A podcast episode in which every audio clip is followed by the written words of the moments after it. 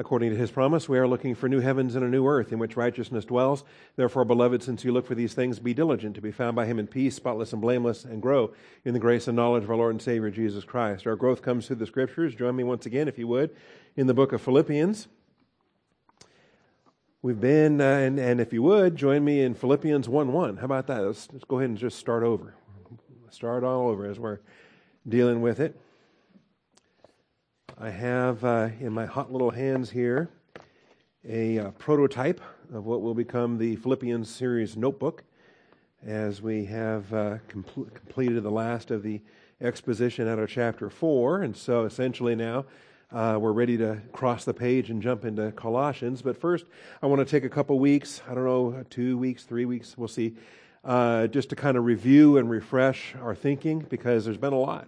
This has been a two year series, and there's a lot of meat that we've uh, gleaned out of these chapters. And, and I want to make sure that, uh, given our methodology and given our, our style or our ministry priorities, that uh, we, we do spend a lot of time focusing on individual trees and the danger there being that we might lose sight of the of the forest we might lose sight of the of the big picture and so uh, we did this. Uh, I like to do this when we conclude any series, actually, is just stop and kind of review old notes and to refresh our thinking on, on what we've studied. And so that's what we're going to be doing here starting this morning. Before we begin, though, let's take a moment for silent prayer and call upon our Father to bless our time, to set aside our distractions, to humble us under the authority of Bible doctrine. Shall we pray?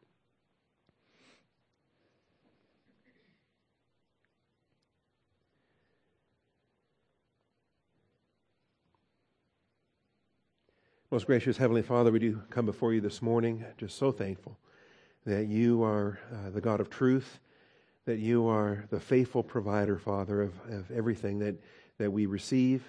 We rejoice in the Word of God, Father, and the blessings that it has been here in the book of Philippians. I pray, Father, that you would open our eyes to everything that we've studied, to uh, make it fresh once again, to, uh, to impress within each one of us the application that is expected. Father, this is a powerful book for individual applications, for corporate applications. We, as a, as a local church, have grown over the past two years on the basis of this doctrine, and I pray that we would, um, we would appreciate all of the blessings that you pour forth. We call upon you once again now to open our eyes, and we thank you in Jesus Christ's name. Amen. All right, so Philippians 1 1, Paul and Timothy, bondservants of Jesus Christ, to all the saints in Christ Jesus who are in Philippi, including the overseers and deacons. All right, so here's the opening address to the book, and this is what launched our study way back when.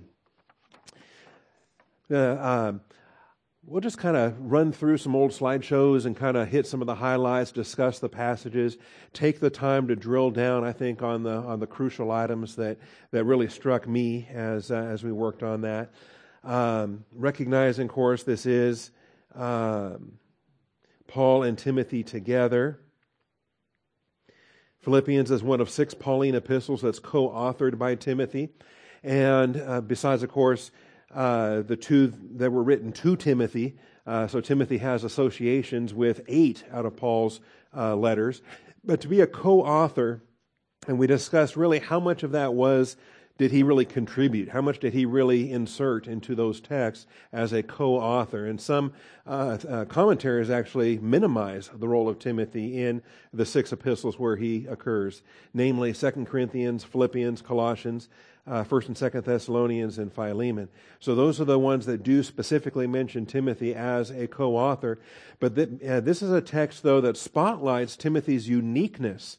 And when we get to the chapter two portion of this review, we're going to remind ourselves that Timothy was not only his protege, but he was the number one in his class. He was the only one prepared to actually go forth in his own in his own ministry and uh, and serve in that way.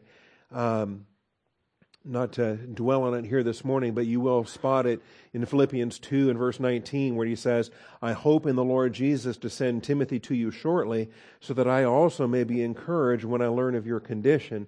For I have no one else of kindred spirit who will genuinely be concerned for your welfare.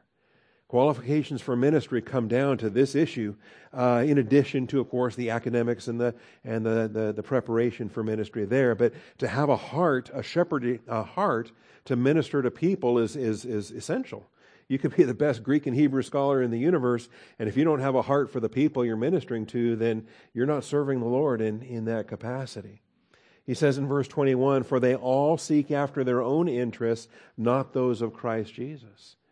And that's, uh, that's pretty striking, given uh, other traveling companions that we know Paul had with him at this time. That's pretty striking uh, to just be blunt about it and say, Timothy's ready for service. The rest of these men got some growing up to do. They've got some issues to, to work out before, uh, before he can send them forth. But you know of his proven worth, that he served with me in the furtherance of the gospel like a child serving his father. And to me, the blessings of having a local church seminary is such that we have that mentoring capacity. We have the blessing to be able to have the Paul and Timothy model, to have a young man that trains under the old man, that has the, the training and to develop that nurturing heart, that shepherd heart for uh, the congregation. All right. Well, we'll deal with that when we review chapter 2. For this morning, though, dealing with these issues here from chapter 1. Um, we did take some time to go through a significant introduction, and I'm not going to really repeat that, other than to say that this is one of Paul's prison epistles that, uh, along with Ephesians, Colossians, Philemon, clearly were, were, written during a time of imprisonment. Some of those details will come up here in our chapter 1 review this morning. Traditionally, that's always been understood as the Roman imprisonment, or not always, but it's common to think of, of these epistles being written from Rome after Acts 28. And so uh, we have the book of Acts in its conclusion, where Paul's in Rome for two years, uh, and that's usually thought of as the time and the place for the sending of the prison correspondence. And we actually took some time, uh, several classes, to break down the likelihood of that or the likelihood not of that, given the distance involved and all of the trips back and forth from, from wherever he was to Philippi. Because this book speaks of a number of round trips.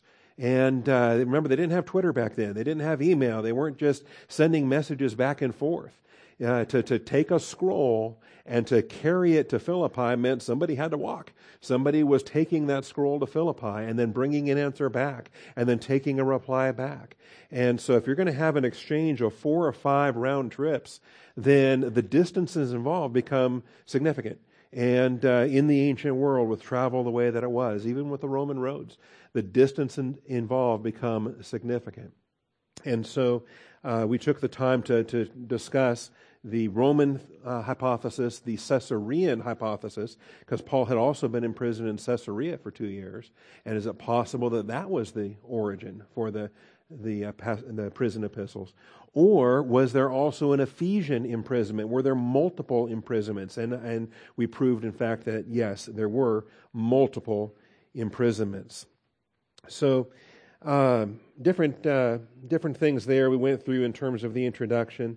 And I think uh, for this morning we can uh, let that go. The conclusion was that uh, that it's more likely that he wrote this from Ephesus, and if that's the case, during the third missionary journey, not after the shipwreck, not after the uh, the Acts twenty eight imprisonment, but during an Ephesian imprisonment from a, a context of Acts chapter twenty, then uh, I think a whole lot of other factors come into focus more clearly, and so that's the that's the position that we took in this class.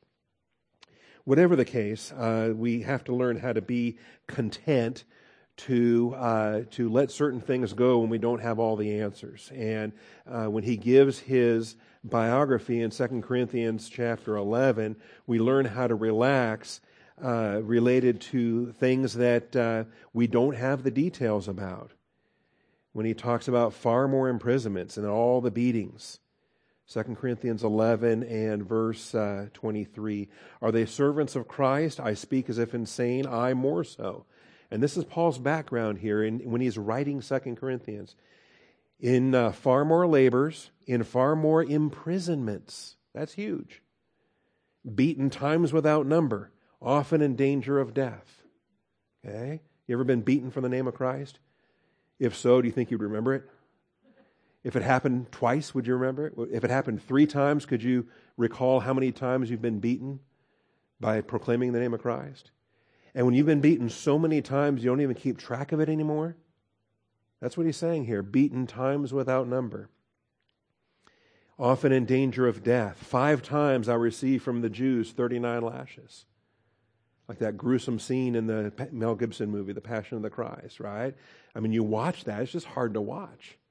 And that's 39 lashes one time. The Apostle Paul had gone through 39 lashes five times. And now we have details like that, and, and then you try to find them in the book of Acts, or you try to find them in any of Paul's epistles, and, and they're not described anywhere. And he says far more imprisonments, and they're not described anywhere. So we have to content ourselves in realizing that there is an awful lot in Paul's biography that was not recorded in the Bible.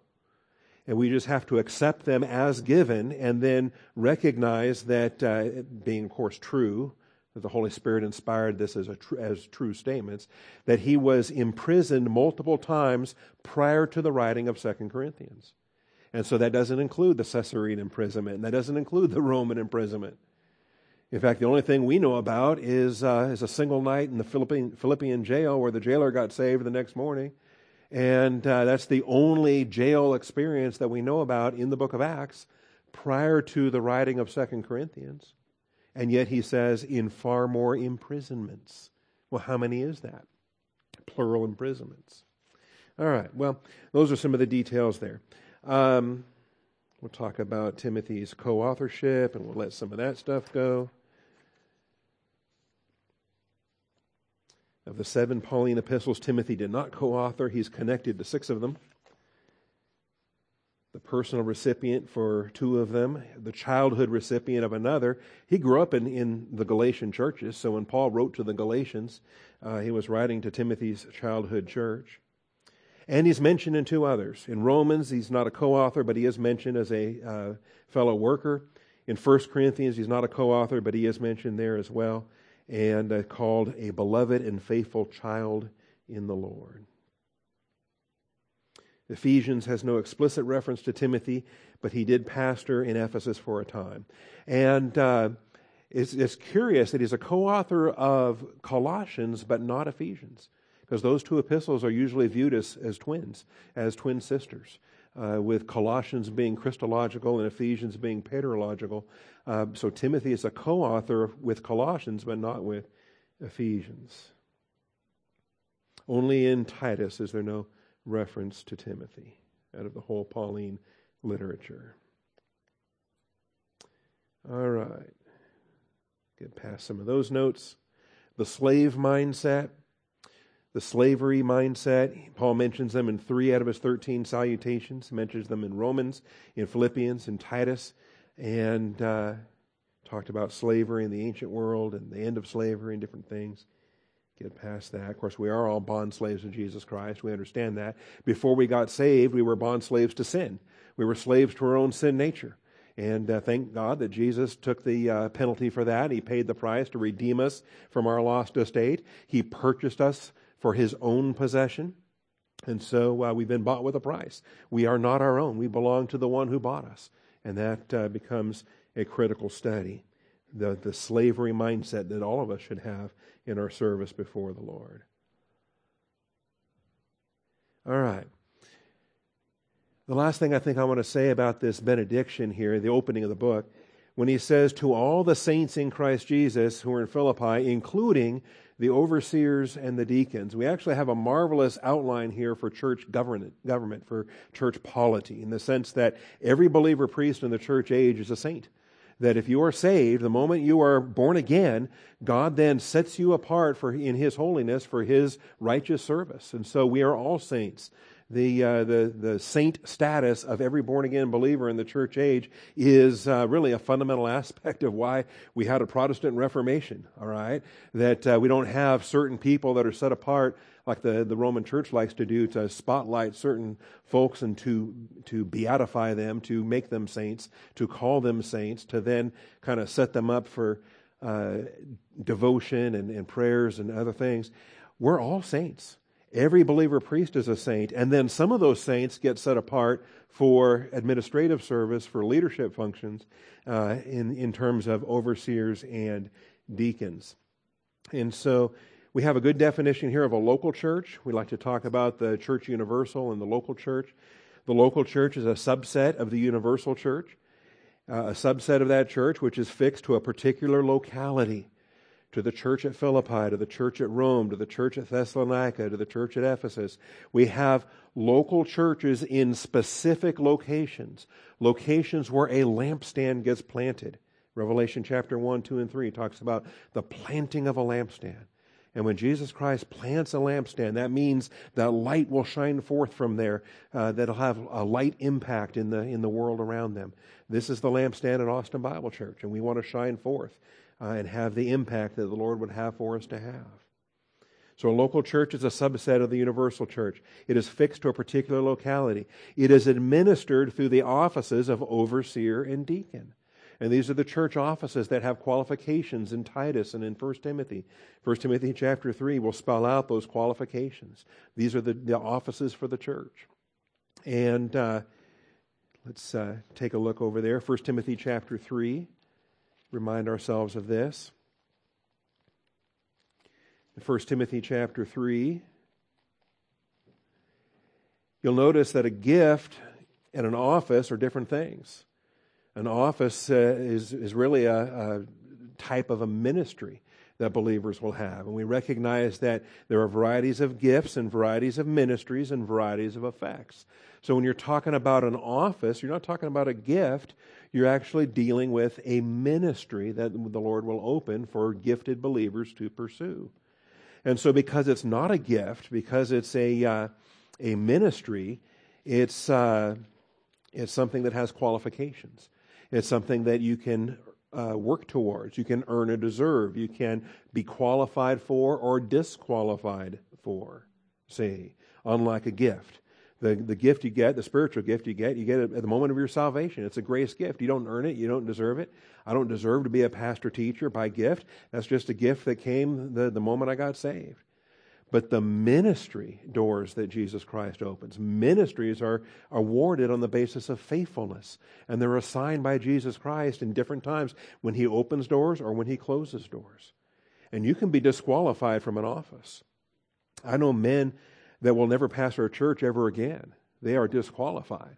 They haven't lost their gift, they still have the gift, but they will have to be uh, used by the Lord, and, and thank God, of course, they're they're recovered and they're repentant and they're, they're walking in the light, but they won't be pastoring a church anytime soon. Maybe, maybe, I shouldn't say never again. Lord can do what he wants to do. But uh, you can be disqualified from particular ministries by particular actions. And so uh, in 1 Timothy chapter 3, it says, It is a trustworthy statement if any man aspires to the office of overseer, it is a fine work that he desires to do and the episkopos ministry is always a male ministry. There are no female overseers in the New Testament. An overseer then must be above reproach, the husband of one wife, temperate, prudent, respectable, hospitable, able to teach, not addicted to wine or pugnacious, but gentle, peaceable, free from the love of money. And so we have qualifications here for this man in his present walk. It doesn't ask if he used to be a drunk back in his college days. It says, is he a drunk now? All right. And that all, every description here is a present uh, description. Is he temperate? Is he prudent? Is he respectable? Now. Not, was, not what was he back in the day, but what is he now? Which is why I say that even the men that have been disqualified may, after a period of time, be once again restored in, uh, in such a capacity.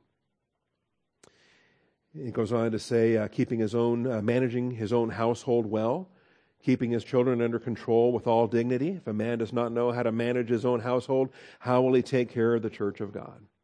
If the home life is a wreck, uh, he needs to get that in order before he can uh, be placed in ministry. And not a new convert, so that he will not become conceited and fall in the condemnation incurred by the devil. Like I say, I got my spiritual gift the day I got saved. I became a pastor teacher by gift on that very day.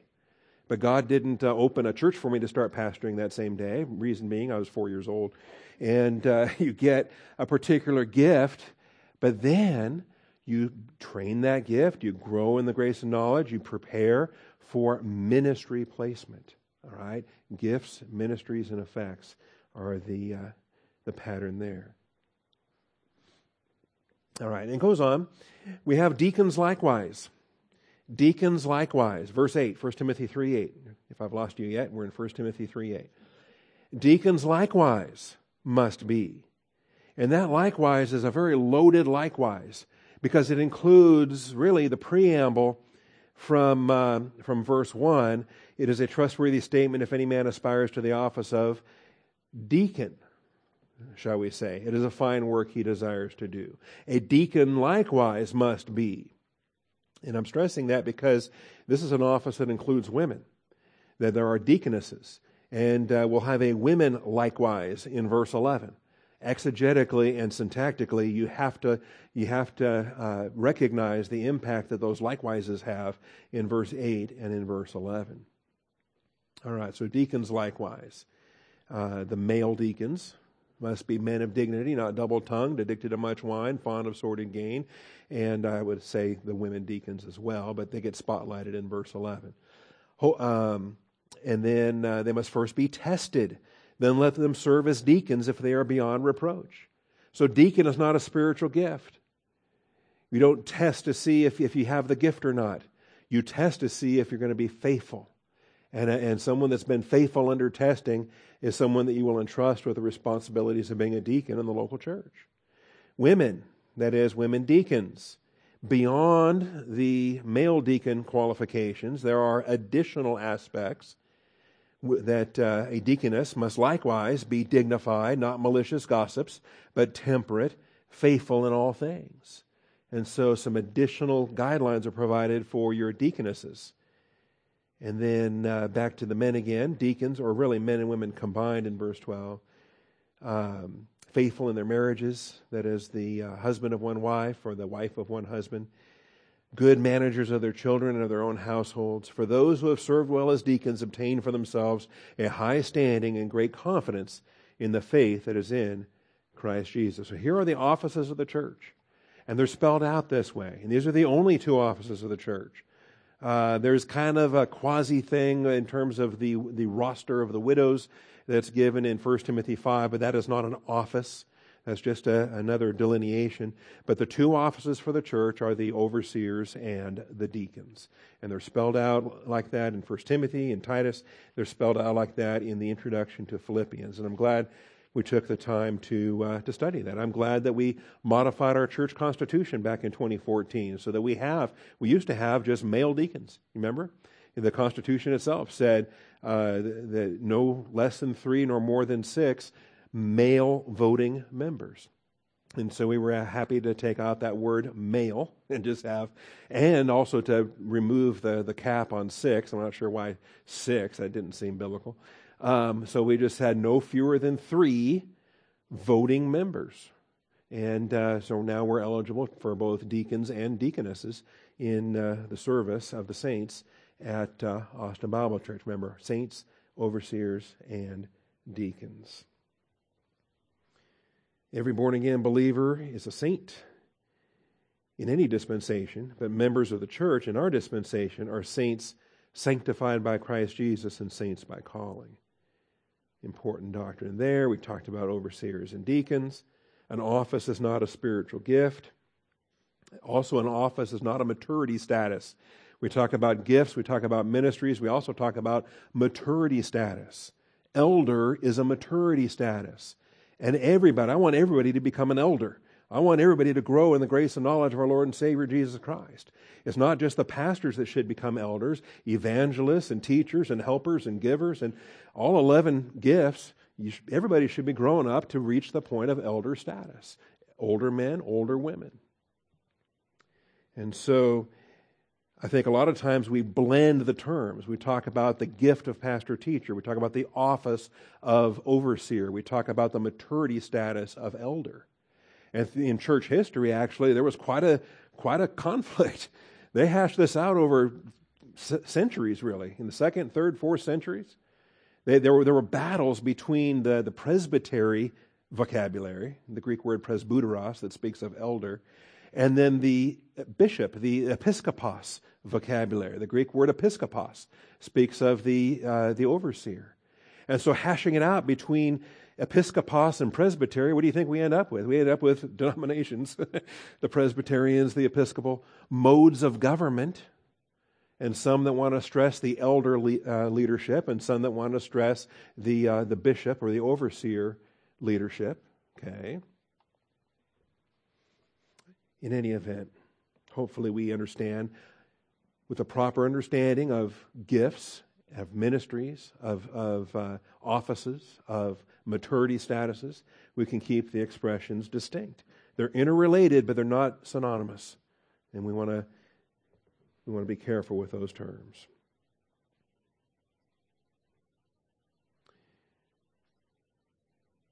By the way, this is kind of, if you want to do a vocabulary study on this, um, the office of overseer is the episcope. And that's the, that's the feminine noun for episkopos right? Remember, I said there are no female episcop- episcopoi in the New Testament? That the office of episkopos, the overseer, is always a masculine term. The, because, and because the, the feminine term that conceivably would be used if the Bible was to be a feminist thing uh, would be this. And, and the New Testament doesn't use it this way. The New Testament uses the feminine term, the episcope, is used of the office of overseer. It is a fine work that he desires to do. All right. Grace and peace. Oh, this was so important. Grace and peace. We were just talking about grace last week because grace is the conclusion of every epistle. The grace of God. By the grace of God, we are what we are. By the grace of God, we do what we do. These were the subpoints we gave back in the day. The grace of God is what saves us, sustains us, and ultimately brings us into his glory. It's called dying grace when God is well pleased to call a servant home. So the grace of God is what saves us, sustains us, and ultimately brings us into his glory. Grace rejects any works or merit. the whole concept, like I say, of again, it's the Roman church, not trying to bash anybody, but that takes the grace of God and turns it into a thing you can work for. So if you work really, really hard, you can start to deserve those merits in the treasury that have been laid up, you know, the merits of Jesus or the merits of Mary or the merits of the saints. And uh, they turn grace into, uh, into a commodity, into, uh, into a thing that can be worked for and, and obtained if you get enough of it. And really, oh man, what a, what a sad way to approach it. Because if you work for it, it's not grace anymore. Romans 4 4. I mean, how, how blunt can you get? When you work for it, grace is no longer grace.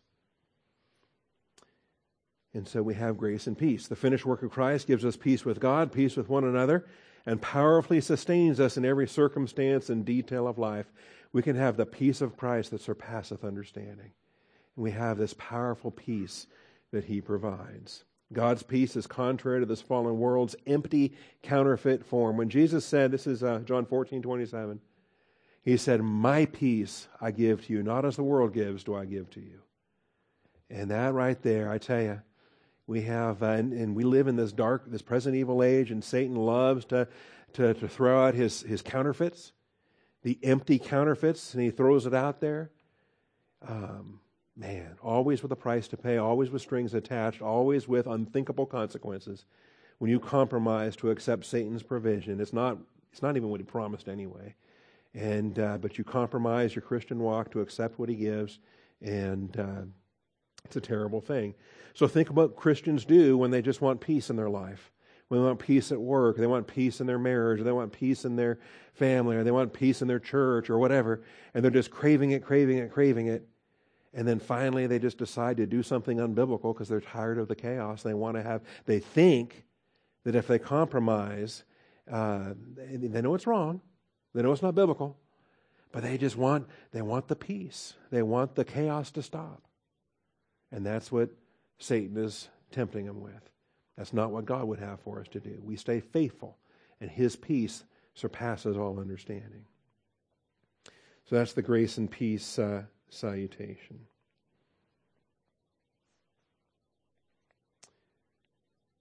All right.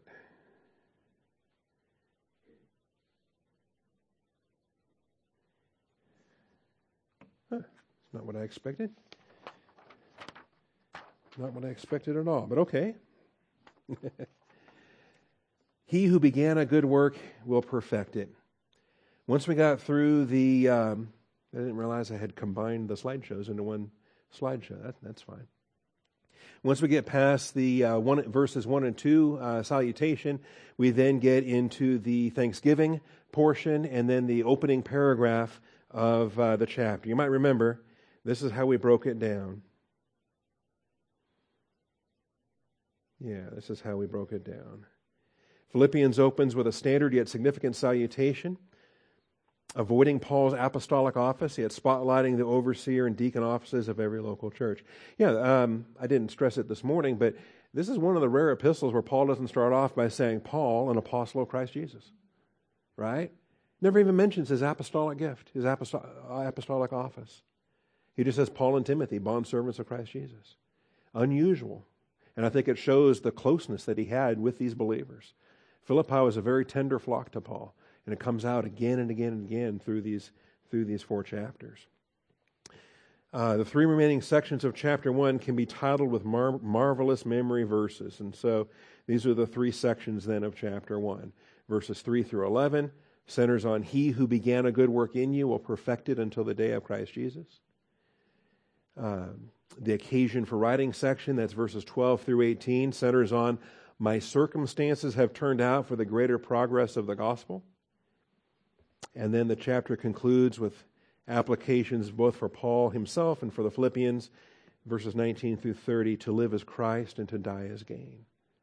All three of those are probably, if you grew up in Sunday school or grew up in a church setting, I'm guessing that at least two of those three were Bible verses you had in Sunday school related to uh, really the blessings that we have. He who began a good work in you will perfect it until the day of Christ Jesus. What a hope. What a, what a way to live day by day to realize that when I got saved, that was just beginning a good work. And, and that's, that's not the end of it. That He's going to perfect it. He's going to keep on perfecting. He's been perfecting it since, you know, 1973. He's still perfecting it. He's not done yet. I can prove that because I'm still here. We're all still here. When He, when he views it as perfect, when He views it as complete, that, the, that my purpose and my generation for his, the outworking of His plan is done, then it's time to be promoted. It's time to be face to face with with Jesus Christ. And so he who began a good work in you will perfect it until the day of Christ Jesus. That's another exciting thing. What's the day of Christ Jesus? Do you remember? The rapture of the church. It's not the day of the Lord. The day of the Lord is, is a day of judgment and wrath and tribulation around the whole world. It's a day of, of God's uh, judgment function uh, to bring Israel to repentance and to, to judge the Gentile nations. The day of the Lord goes back to the Old Testament and, and the prophets of, of, of God's wrath. The day of the Lord is a fearsome thing, one that we're not going to see. The day of Christ Jesus, on the other hand, wow. Now, that's not spoken of in the Old Testament because it's a mystery. It's part of mystery doctrine for the church. The day of Christ Jesus is the day when that trumpet sounds and we're caught up to be with the Lord. It's the day of the rapture. And Philippians has a lot of rapture uh, inferences in chapter 1 and chapter 2 and chapter 3. We've got rapture uh, references throughout. So the day of Christ Jesus, is that today? I hope so. it was an alarm clock this morning instead of a trumpet, so that was disappointing. I wanted a trumpet to wake me up. But, all right, well, it didn't happen while I was sleeping. Maybe it'll happen today before I go to sleep again tonight. Every, uh, every night's another opportunity. Every day is another opportunity. We want to be living that way with the blessed hope of a daily anticipation. All right, so then getting into the He who began a good work in you section. All the thanksgivings, always being thankful. I thank my God in all my remembrance of you, always offering prayer with joy in my every prayer for you all. Thanksgiving is a marvelous tool it helps you to, uh, to ward off mental attitude sin. We want to foster a thankful spirit because a thankful spirit is a reflection of grace. And so if you discipline yourself to communicate thankfulness then uh, you actually are inoculating yourself uh, for harboring the, the mental attitude sins, right? So you, you, you thank God daily for your wife, for your marriage, for your children, for your flock. You by name uh, express the thankfulness for the, the blessings in your life. It's a reflection of grace. And then you foster and cultivate that thankful spirit so that as, uh, as the bumps come along, because face it, we're all people. There's personality conflicts. You know, raise your hand if you're a person. There's a personality conflict just waiting between any two people husbands and wives, parents, children, siblings. Okay? Personality conflicts happen.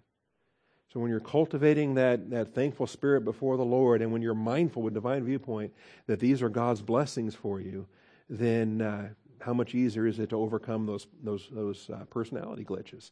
How much easier is it to overcome the the the hard feelings? See, same thing in a local church. You know, sometimes people say thoughtless things, right? And then people get offended. Well, how do you patch up? How do you patch that up? The way the world does or the way God does? It's called grace. We have this, this um, privilege to be able to love one another, serve one another, forgive one another. It's a glorious thing. And I think Thanksgiving is a, is a way to start that off. Thanksgiving and remembrance are primary prayer practices. Primary prayer practices. Remember this? Preceding particular petitions. All right primary prayer practices. In other words, in your prayer life, you may not even get around to asking for anything. Right? You know how immature it is, how infantile, how childish it is? If your prayer life is nothing but gimme, gimme, gimme, gimme, what does that, what does that come across like? It comes across like a toddler, three year old. Okay? how about some fellowship with the Lord in um, the thanksgiving and the remembrance? How about uh, the, the blessings to be able to have that fragrance of memory with the Lord related to what He has done in your life? And so then, if you have time, you can get to the particular petitions and uh, things that you may happen to need related to that. So he says, I thank God in my remembrance of you, always offering prayer with joy in my every prayer for you all, in view of your participation in the gospel from the first day until now. In view of your participation in the gospel from the first day, from day one until now, they never stopped. The Philippians have always been positive to gospel uh, preaching, to gospel uh, endeavors. And this is what he's thankful for. Thinking back over the years, thinking back over the time. Okay? And this is a useful thing. I, I know Satan and the world twist it and they you know, a lot of times Satan can cause you to, you know, to get um, misoriented to things, to where you're daydreaming about the glory days of yesteryear. And, and you could be so twisted and backwards that you think that life was better back when you were slaves in Egypt. Okay? And you start to think back, oh man, we had it made back in Egypt and we ate this great food and, and Moses brought us through the Red Sea just so we could die. Well, that's, that's Satan's perversion of what should be the, the blessings of, of thankfulness. When we look back with thankfulness and we give God the glory for being there every step of the way, and then we can look forward knowing that His faithfulness will, will take us, you know, wherever He's taken us. So, um, in any event, these, uh, these are our blessings then to be able to spotlight, to think back to service, to think back to fruit, to think back to, to uh, not the bad things, not the, not the personality conflicts, not the time they did you dirt or, or said whatever ugly thing they said about you. Think back to, man, I remember when, I remember when they opened their home and we taught a, we taught a weekly class on Tuesday nights. I remember, you know, I remember when, and you start thinking back to different ministry opportunities. Man, I remember when, you know, and, and positive things related to service before the Lord. Okay? And I think this is, uh, this is useful because I'm, I'm, a little bit rambling this morning, but um, one thing that I absolutely despise is when uh, somebody leaves the church or leaves, whatever they do, they get involved in something, and uh, and then it gets expressed. Well, I don't think they were ever saved in the first place. Oh man, are you kidding me? Are you kidding me? And I think that comes from bad theology, and I think it comes from some other issues. But the whole idea of doubting somebody's salvation, why? Because of a current sin thing going on? Are you kidding me? Who is without sin? And just because they got a sin issue right now, pray for them, love them, bring them back. Don't just write them off and say, well, I, I knew it all along. They were never saved to begin with. That's pathetic. That's, that's wicked. Because you know what I want to think about? I don't want to think about the current sin they're involved in. That's, that's nailed to the cross and God doesn't dwell on it. I'm, I'm thankful. I remember, I remember a time when, uh, when I, I stood there with that man and gave the gospel, and, and, and I, I, I know for a fact he's born again because I saw him bear fruit. And how can he bear fruit if he's not saved? All right, so we have uh, the blessings to do this. Remember, Eucharisteo, Eucharistia, Eucharist, all of these terms for grace. You know what's in the middle of, the, of all those terms? Charis, right there. Charis. Charis. There's charis in the middle of every one of those Thanksgiving words. You can't separate, and charis is our word for grace. You can't separate the grace of God from true biblical thankfulness. It all centers on grace. Memories, mimneskomai, mneia, mnemoneuo, that MN beginning. It's like our English word mnemonic, which really upsets me. You would think a word like mnemonic would be easier to remember. It's, it's, it's, it's, it's almost like a cruel joke on uh, people with spelling struggles. All right. The New Testament view of remembering is grounded in the Old Testament view of remembering, especially in the applications where the omniscient God chooses to remember. Where the omniscient God chooses to remember.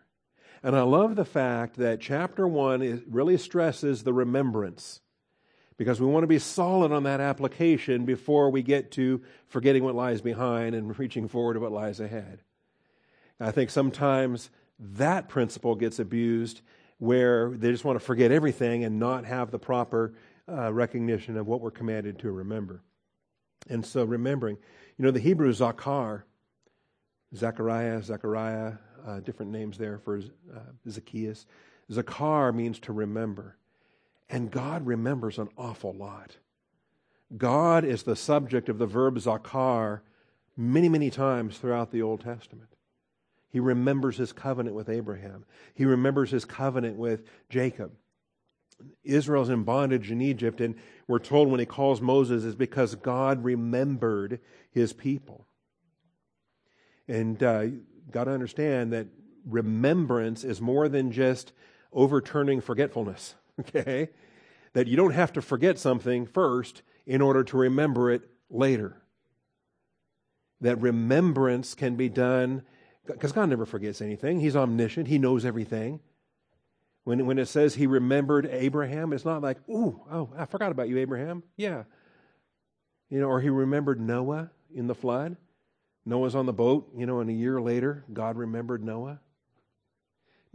It's not like he lost track of where the ark was. Okay? So, so our application for remembrance, I think it's important. The applications where the omniscient God chooses to remember or chooses to never remember ever again. That's, that's like my sin, your sin. He chooses to never remember it ever again. Now, the omniscient God, can he forget it? Well, he can sovereignly choose to never remember it. In other words, to never take it to the forefront of his thinking. That's, that's the idea. When you remember something, when you, when you are bringing something to the forefront of your thinking, you're dredging up something that you don't normally think about, you haven't thought about often or recently. Maybe it's been years since you thought of something. Okay? bringing it to the forefront of your thinking. That's what God chooses to do. And that's the, really the, the impact of Zakar. If I'm going to remember you in my prayers, that means I'm putting you in the forefront of my thinking. And so for this prayer request, it's this person at the forefront of my thinking. I am remembering, making mention of them in my prayers. And then the next person, then the next person, then the next person. All right? It's kind of fun when you get to go Ackerman to Zoller. Go A to Z down the church roster. And uh, and to be fair, you got to get all the way to Z because you don't want the the XYZ people to get fewer prayers than the ABC people. Okay? All right. Although, honestly, by the time you get to Bolander, you're already off the rails anyway. There's just so much to be praying for. All right. Let's just grab a couple of these. I think Genesis 9 in verse 15. These are exercises, and God uses uh, anthropopathisms in, in terms of accommodation. He, he expresses things in human language that we can relate to. The reason why he designs the rainbow the way that he does after the flood to be the visible reminder that he has promised to never flood the earth again. And so he makes this covenant with Noah that uh, never again will he destroy all flesh with water.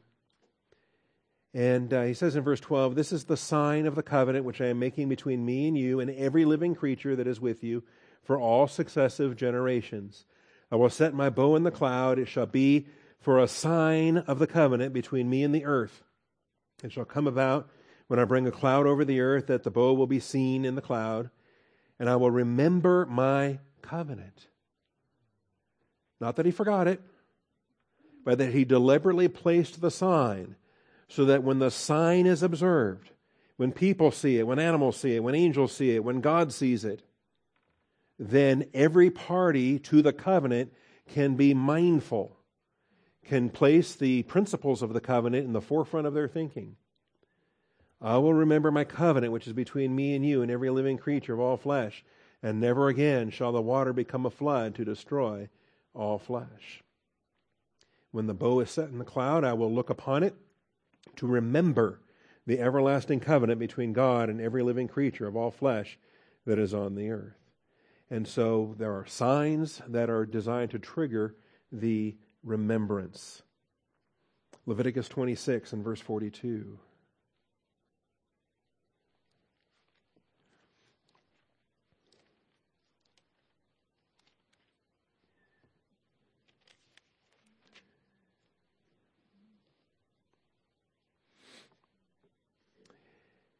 And uh, recognizing, of course, and giving the law that uh, people are going to fall short. No one's going to keep the whole law.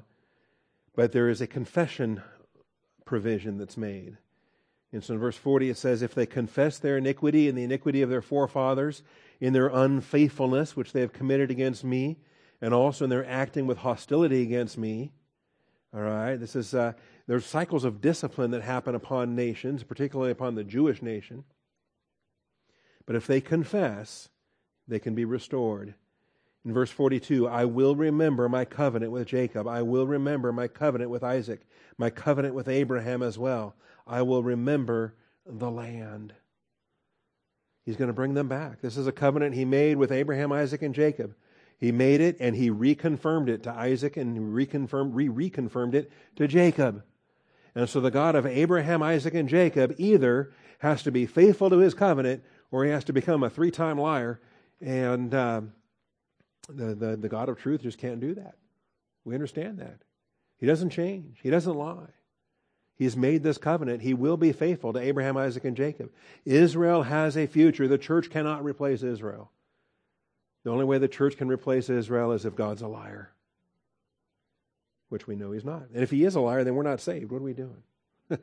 Because he promised, Whosoever believeth in him shall not perish, but have everlasting life. I like that. I believe that. And if God's not a liar, I can be saved.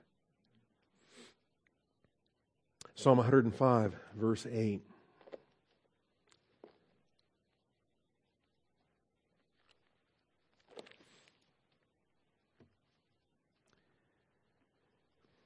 Remember. What a beautiful psalm. The poetry is beautiful, the words are beautiful. Oh, give thanks to the Lord, call upon his name, make known his deeds among the peoples. Sing to him, sing praises to him, sing of all his wonders. Glory in his name.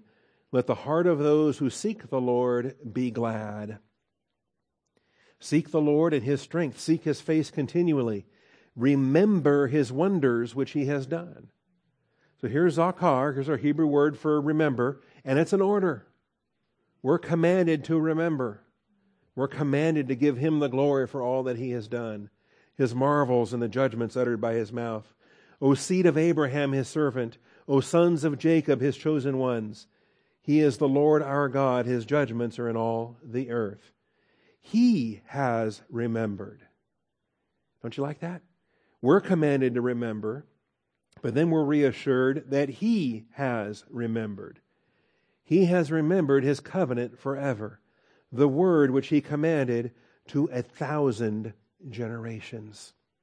That's why we teach the dispensation of the fullness of time. It's the age after the millennium, where a thousand generations of those who love Jesus Christ will become the recipients of this eternal covenant the word which he commanded to a thousand generations, the covenant which he made with Abraham, his oath to Isaac, he confirmed it to Jacob for a statute, to Israel, the nation, as an everlasting covenant. The poetry is just beautiful. Abraham, Isaac, Jacob. Jacob is renamed Israel. Israel is the nation.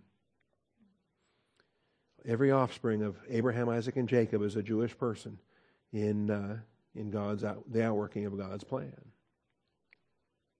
So we're commanded to remember because God remembers. Or he chooses not to remember in the case of our sins. The new covenant that he makes, I will remember their sins no more. He chooses to not remember.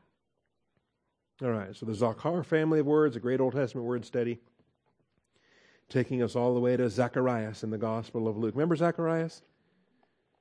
Luke chapter 1.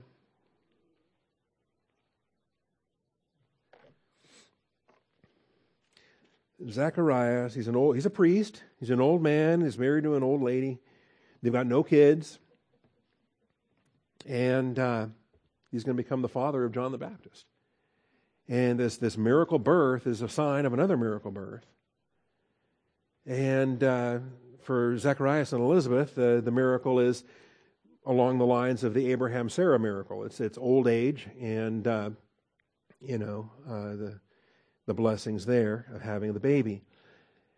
But the song that he sings and the doctrine that he communicates is extraordinary. He, go, he um, in fact, he doubts the angel first of all, and then comes under discipline for it, and so um, loses his voice for the nine months of the pregnancy. And then, um, when the and then he gets his voice back. Okay, so without reading all of this chapter, I'm really headed for 67 and 72, but he gets his voice back here. Uh, he, he asks for a tablet in verse 63. He writes as follows His name is John. They were all astonished. And at once his mouth was open and his tongue loosed. He began to speak in praise of God. That's why we have tongues. That's why we have mouths. We, we, we, we praise God. Fear came on all those living around them, and all these matters were being talked about in all the hill country of Judah. I mean, think about it. These old people are having a baby. And all who heard them kept in mind, uh, saying, What then will this child turn out to be? For the hand of the Lord will certainly be with him. So God is giving them something memorable for them to remember. And his father Zacharias was filled with the Holy Spirit and prophesied, saying, and so here is uh, the Lord remembers. That's his name, Zacharias. His name means uh, remember. And he's going to sing this uh, praise. Blessed be the Lord God of Israel. He has visited us and accomplished redemption for his people. He has raised up a horn of salvation for us in the house of David his servant. He spoke by the, as he spoke by the mouth of his holy prophets from of old, salvation from our enemies and from the hand of all who hate us, to show mercy toward our fathers and to remember his holy covenant. So not only this generation, every generation of the Jewish people has to be remembered before the Lord to receive these Abrahamic covenant promises. Every generation, Abraham, Isaac, they're going to be resurrected. They're going to be feasting with the Lord in the millennial kingdom. Every generation of Abraham, Isaac, and Jacob will be participants in these blessings.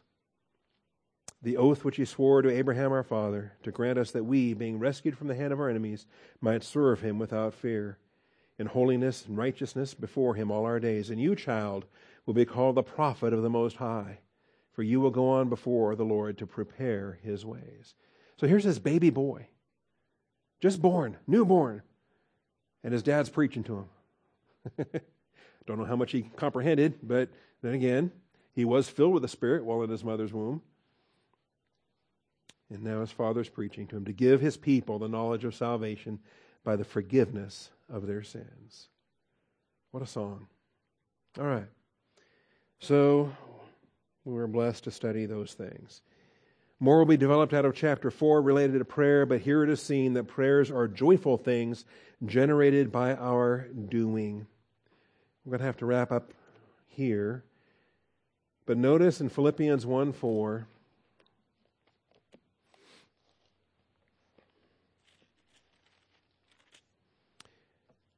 always offering prayer with joy in my every prayer for you all. There's a tandem here. It's a use. We pray a prayer. We pray a prayer. It's kind of a Hebraism that comes out into Greek here. Uh, the the verb is the activity. The consequence is the noun. That's what we have, right? And think about the blessing. That prayer didn't exist until you prayed it, right? Thinking of the prayer as a thing, as an entity, as a as an object. And until you prayed it, it didn't exist. But then you prayed it.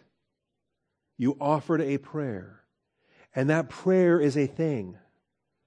That prayer is a, uh, is a joyful thing.